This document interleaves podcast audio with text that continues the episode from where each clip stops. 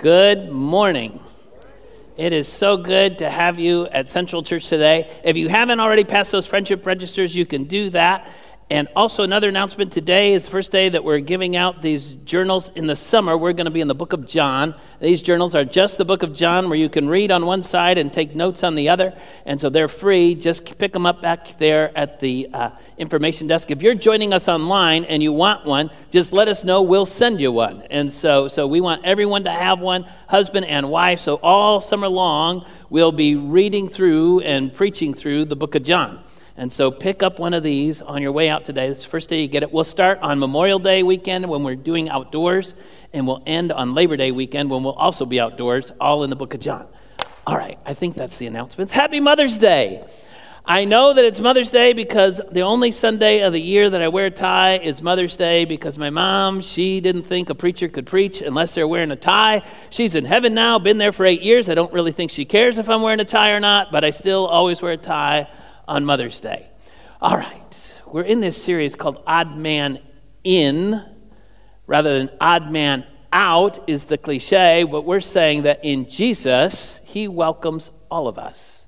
For God so loved the world, He loves every one of us. And rather than excluding or pushing us out, as the cliche might say, He welcomes us in. Sometimes in society, even in the church, in our families, in whatever, they, they may push us out. We may feel like the fifth wheel or the odd person around or whatever it may be. But Jesus instead welcomes us in. And so we've started this series a couple of weeks ago. Pastor Amanda began the Sunday after Easter, and she talked about doubts. And she used, she powder puff uh, powder, powder, powder, baby powder. That's what it was. Baby powder, Thomas. Ah, I keep getting it wrong. Baby powder, doubting Thomas, and saying instead of pushing him away, the disciples and eventually Jesus the next Sunday came and welcomed him in, doubting Thomas. We said that you don't, you can have your doubts in church. You don't have to check your brains at the door. You can ask questions. Jesus welcomes us in in those periods even of doubt. Last week we talked about mental wellness. And we talked about how good Christians, it used to be, it used to be in the church, how you, you wouldn't talk about if you experienced depression or anxiety or panic attacks or deep loneliness or extended grief. That wasn't something you were supposed to talk about in church. Good Christians don't experience those things. we said that's simply not true. The good Christians Good Christians can experience depression and deep grief and mental illness. And Jesus doesn't push you away, Jesus welcomes you in. And we said in the church, church of all places for crying out loud. In the church, I think Pastor Amanda's key word was, which we used again last week, was together. We're in this together. We're called to bear one another's burdens together. We're to help each other together. That's the call of the church. And so last week we dealt with that issue. This week we're going to deal with another one, closely related actually with, with mental wellness in many ways. It's the wounded. We're talking about the wounded today. The passage we're going to begin with is in Luke chapter 24 when Jesus comes. Again, that, that first Easter Sunday, Jesus comes to the disciples that evening. Before we get there, let me tell you a story. When I was, here's Pastoring 101. If you ever wanted to be a pastor, here's some of the things they don't teach you in seminary. And one of the things they didn't teach me in seminary, I must have missed this day in seminary, maybe they taught it and I just wasn't there, was on hospital visits. Sometimes you see more of your parishioners than you care to see. And sometimes I'll go and I'll knock on the door before entering into a hospital room, and they'll say, Come in. And I'll knock on the door and say, This is Pastor Rob. And they'll still say, Come in. And I'll say, Knock on the door, this is Pastor Rob, come in. Are you sure? Yes, come in. And I've gone in, and sometimes I shouldn't have gone in. I've seen more of people than I, I can't even share on Sunday mornings what I've seen in hospital rooms. Uh, but one, one, one, one of the most memorable times in the hospital, my, maybe my worst, one of my worst hospital visits, was when I went, this is probably 20 years ago now, I went to a, a hospital. It was a terrible situation. A lady was going to have part of her foot amputated. She had severe diabetes. And she was going to have part of her foot amputated. And she asked if I'd come and pray with her before this radical surgery. And so I did. I went there and, and uh, her, I, I don't know how to describe this in polite company. I was in there, the doctor came in. Now, what's going to happen later, I'll tell you the end of the story before. Her foot was so nasty, and she was at a foot specialty hospital that they were taking pictures of her foot. Doctors were right down by her foot taking pictures and submitting it to a, a medical journal. It was that bad. So the doctor comes in, sees me there, asks me who I am. I'm the pastor. He says, You probably shouldn't stay for, for this. I said, Okay, that's all I need to hear. You shouldn't say, Okay, I'm ready to go. I started to walk out, and the dear sweet lady, she is from down south, dear sweet lady said, Oh, it's all right. My pastor can stay. He'd love to stay with me, wouldn't you, Pastor? I didn't want to stay. I didn't want to stay. I didn't want to stay. Okay, I'm here. Yeah, sure. And so he goes, okay. And he took the sheet off of, of, of her foot where it was. Now, you wouldn't think that a bed sheet, a bed sheet alone, it wasn't like a special sheet, it was just a regular sheet. You wouldn't think that a bed sheet would contain the odor that, that, that was under that sheet, but it did not.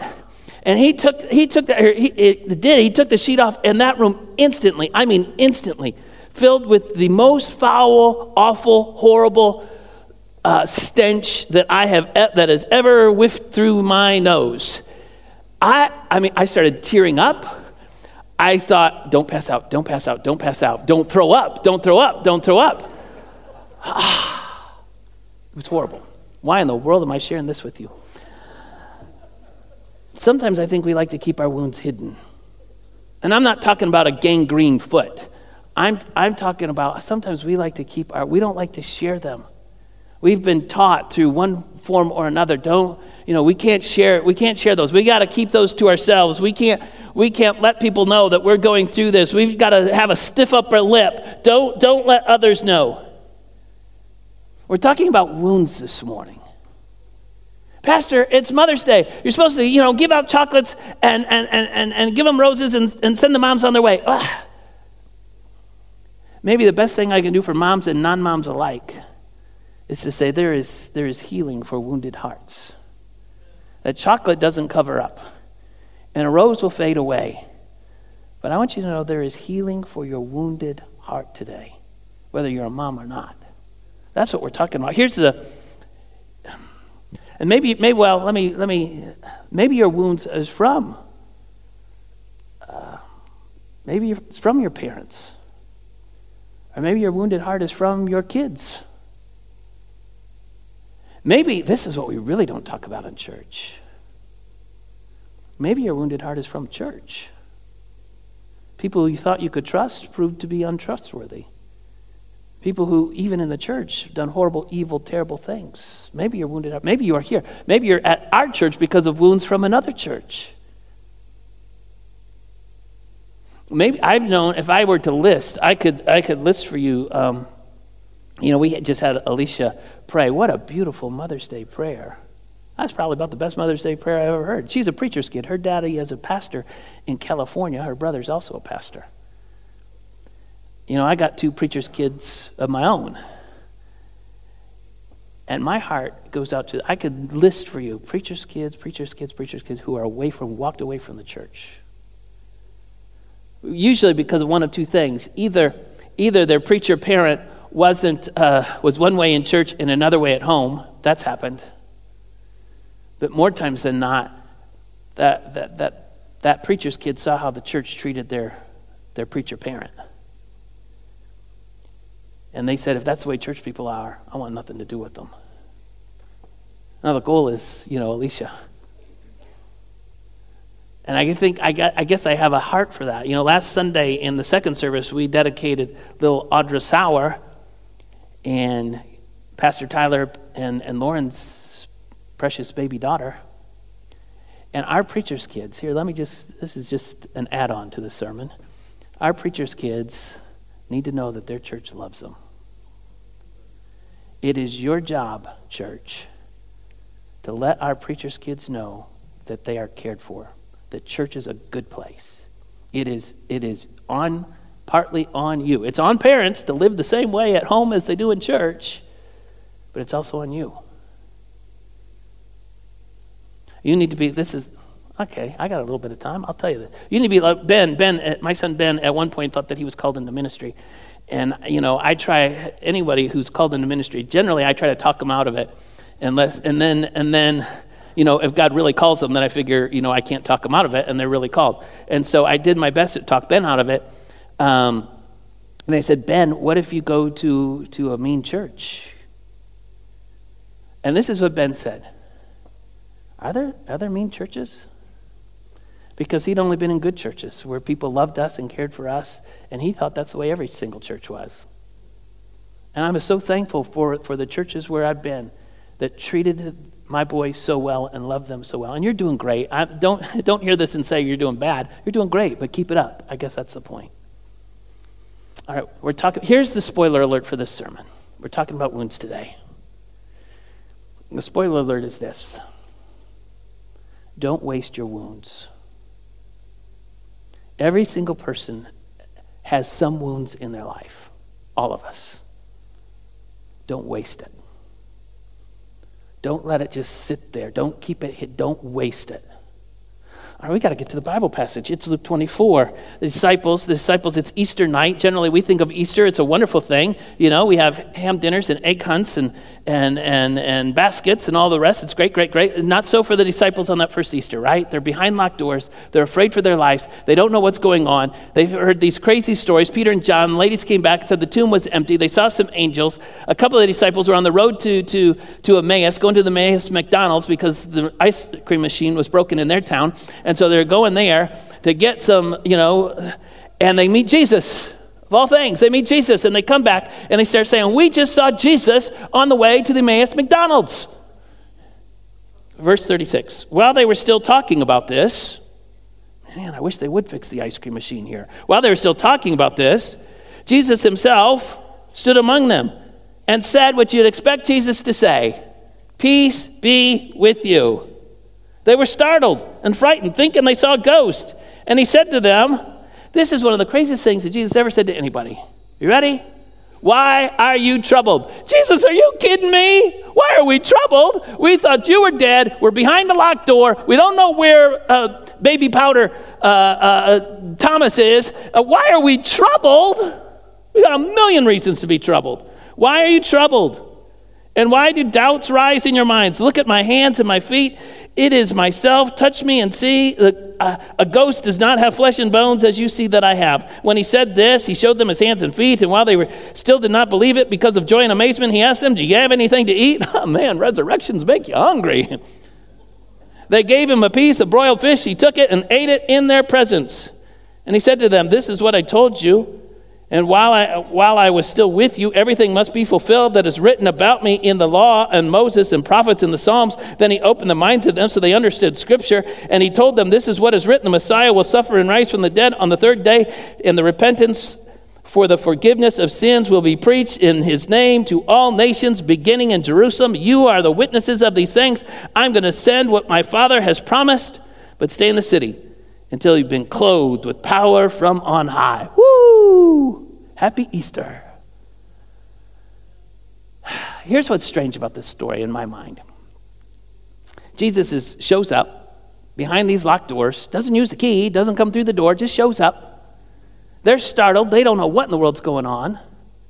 And Jesus, in an attempt to prove to them that he's uh, real, I'm alive, I'm alive, I'm alive, doesn't do what probably what, what most of us would do in that situation.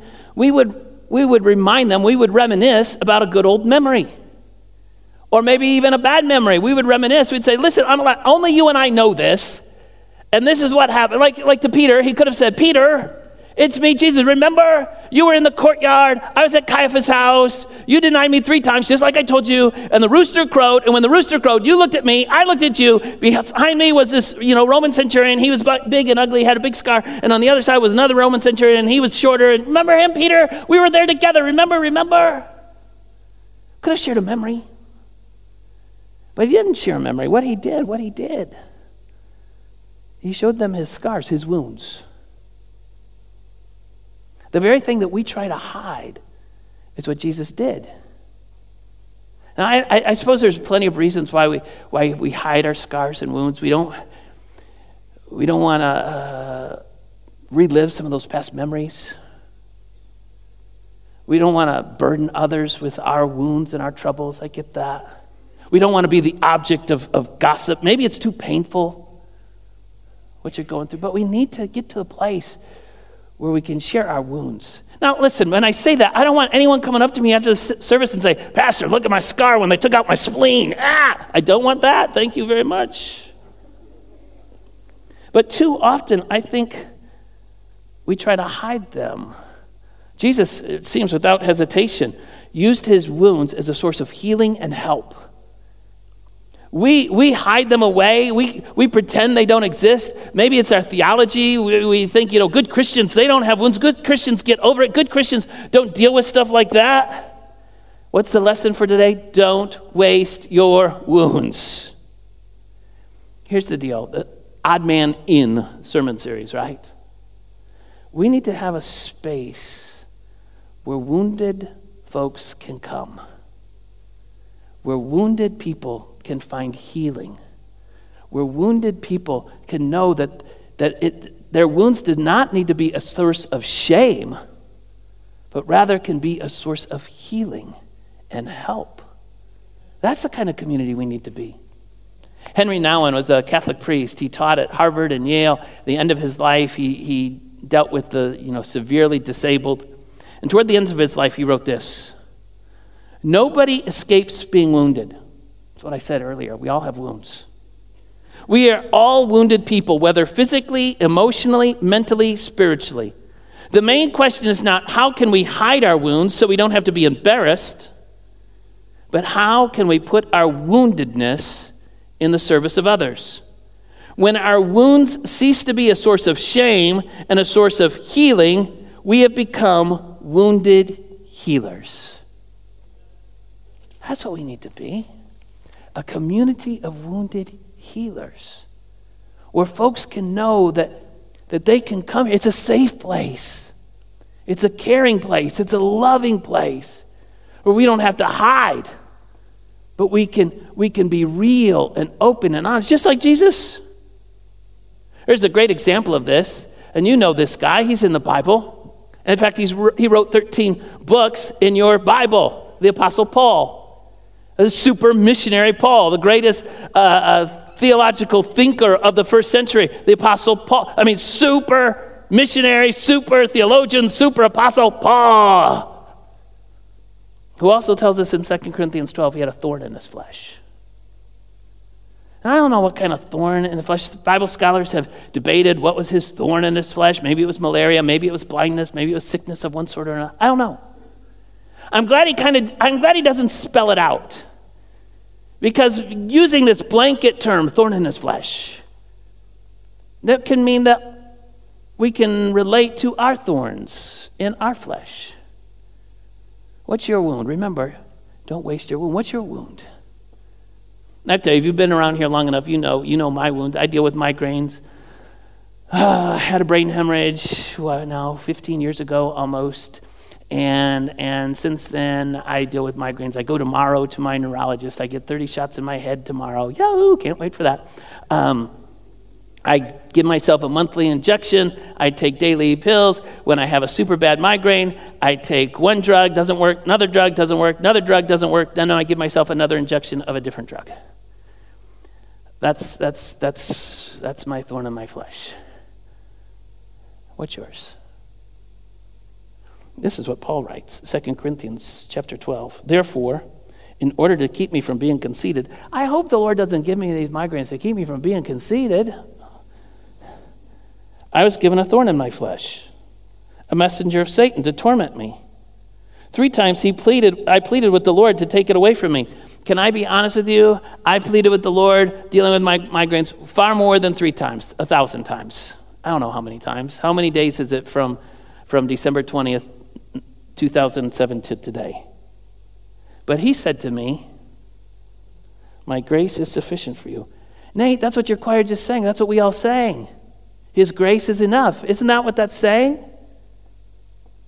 In my weakness, in my woundedness, in my troubles, in my worries,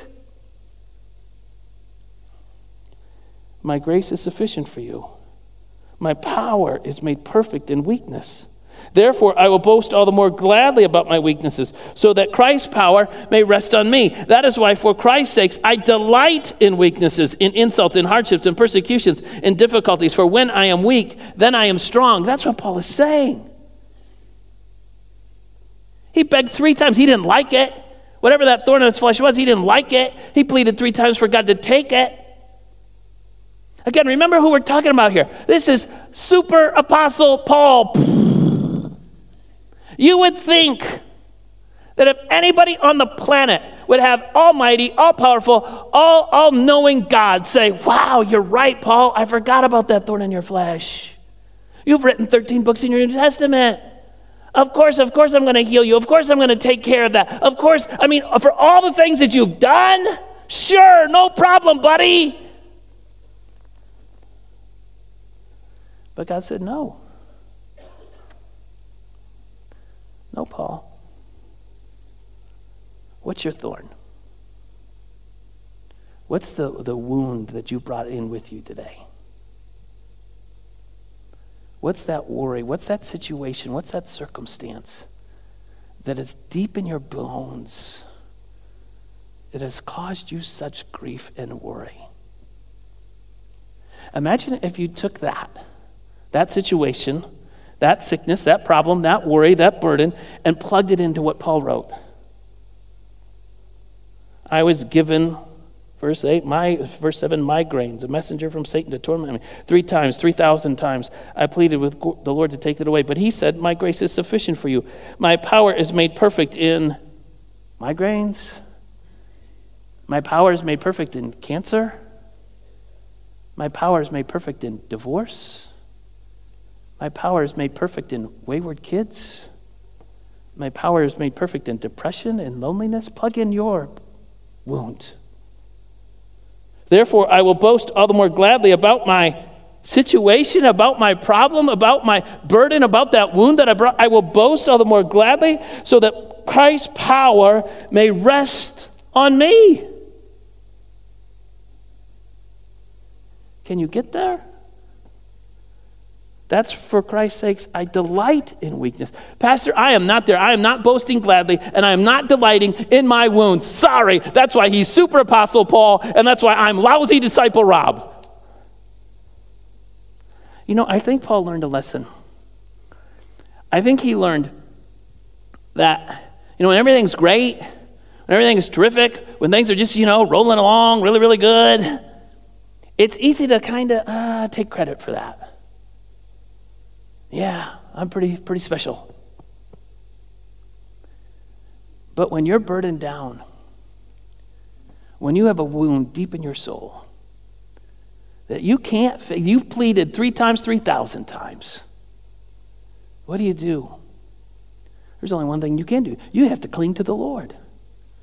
You have to go to Him and seek Him. That's, that's, that's what we do. Because that's when God gets the glory. When we cling to Him, that's when God.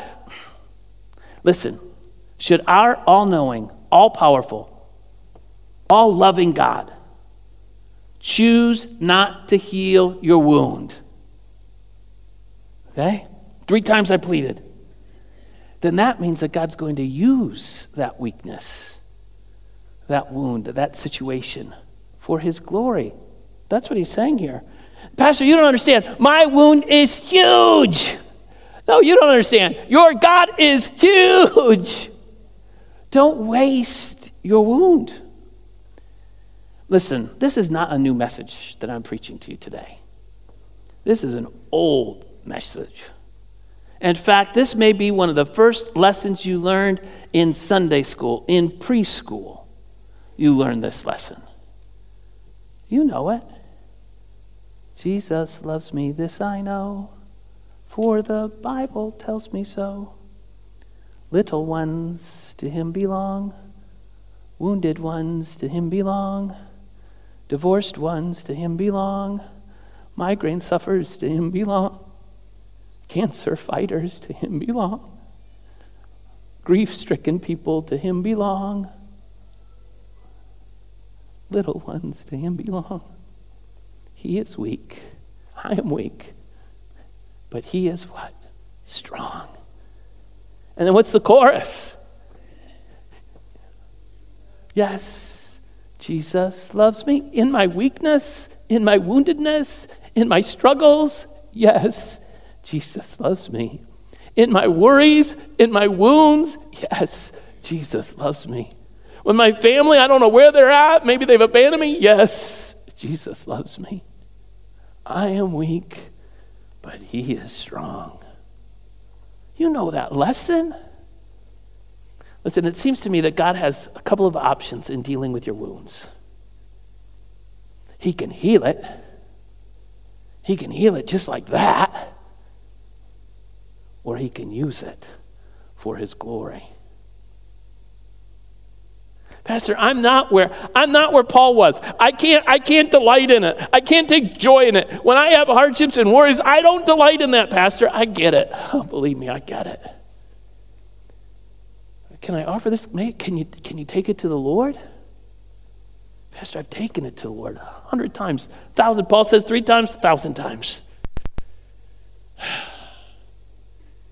Can you take it to the Lord another time? Can you pray prayer like, Jesus, I, the wound is so deep. I need you. I'm not, I, I, I can't get to the, I'm not at the spot where I delight in it. I'm not at the spot where I, listen, but Lord, I'm open to you using it. I'm open to you working in my life. And if others may get glory out of my, my wound, if others might be encouraged because of my wound, if others might be strengthened because of some of the experiences that I've had, if others can, can, can see that they're not alone because I'm sharing with them the love of Jesus Christ, then use it, Lord. I don't want to waste my wound. I want you to use it. Could you pray that prayer? If you've gathered today and you've got a wound so deep, and maybe you haven't even shared it with anybody, but it's there and it's real. And if your wounded heart needs to be refreshed, can I encourage you? I know it's going to be a little awkward because they're going to be singing and you're going to be listening. Could I encourage you to come and just bring it to Jesus? Just one more time? Seek the Lord, and if you need if you need to pray, by all means you can come and pray.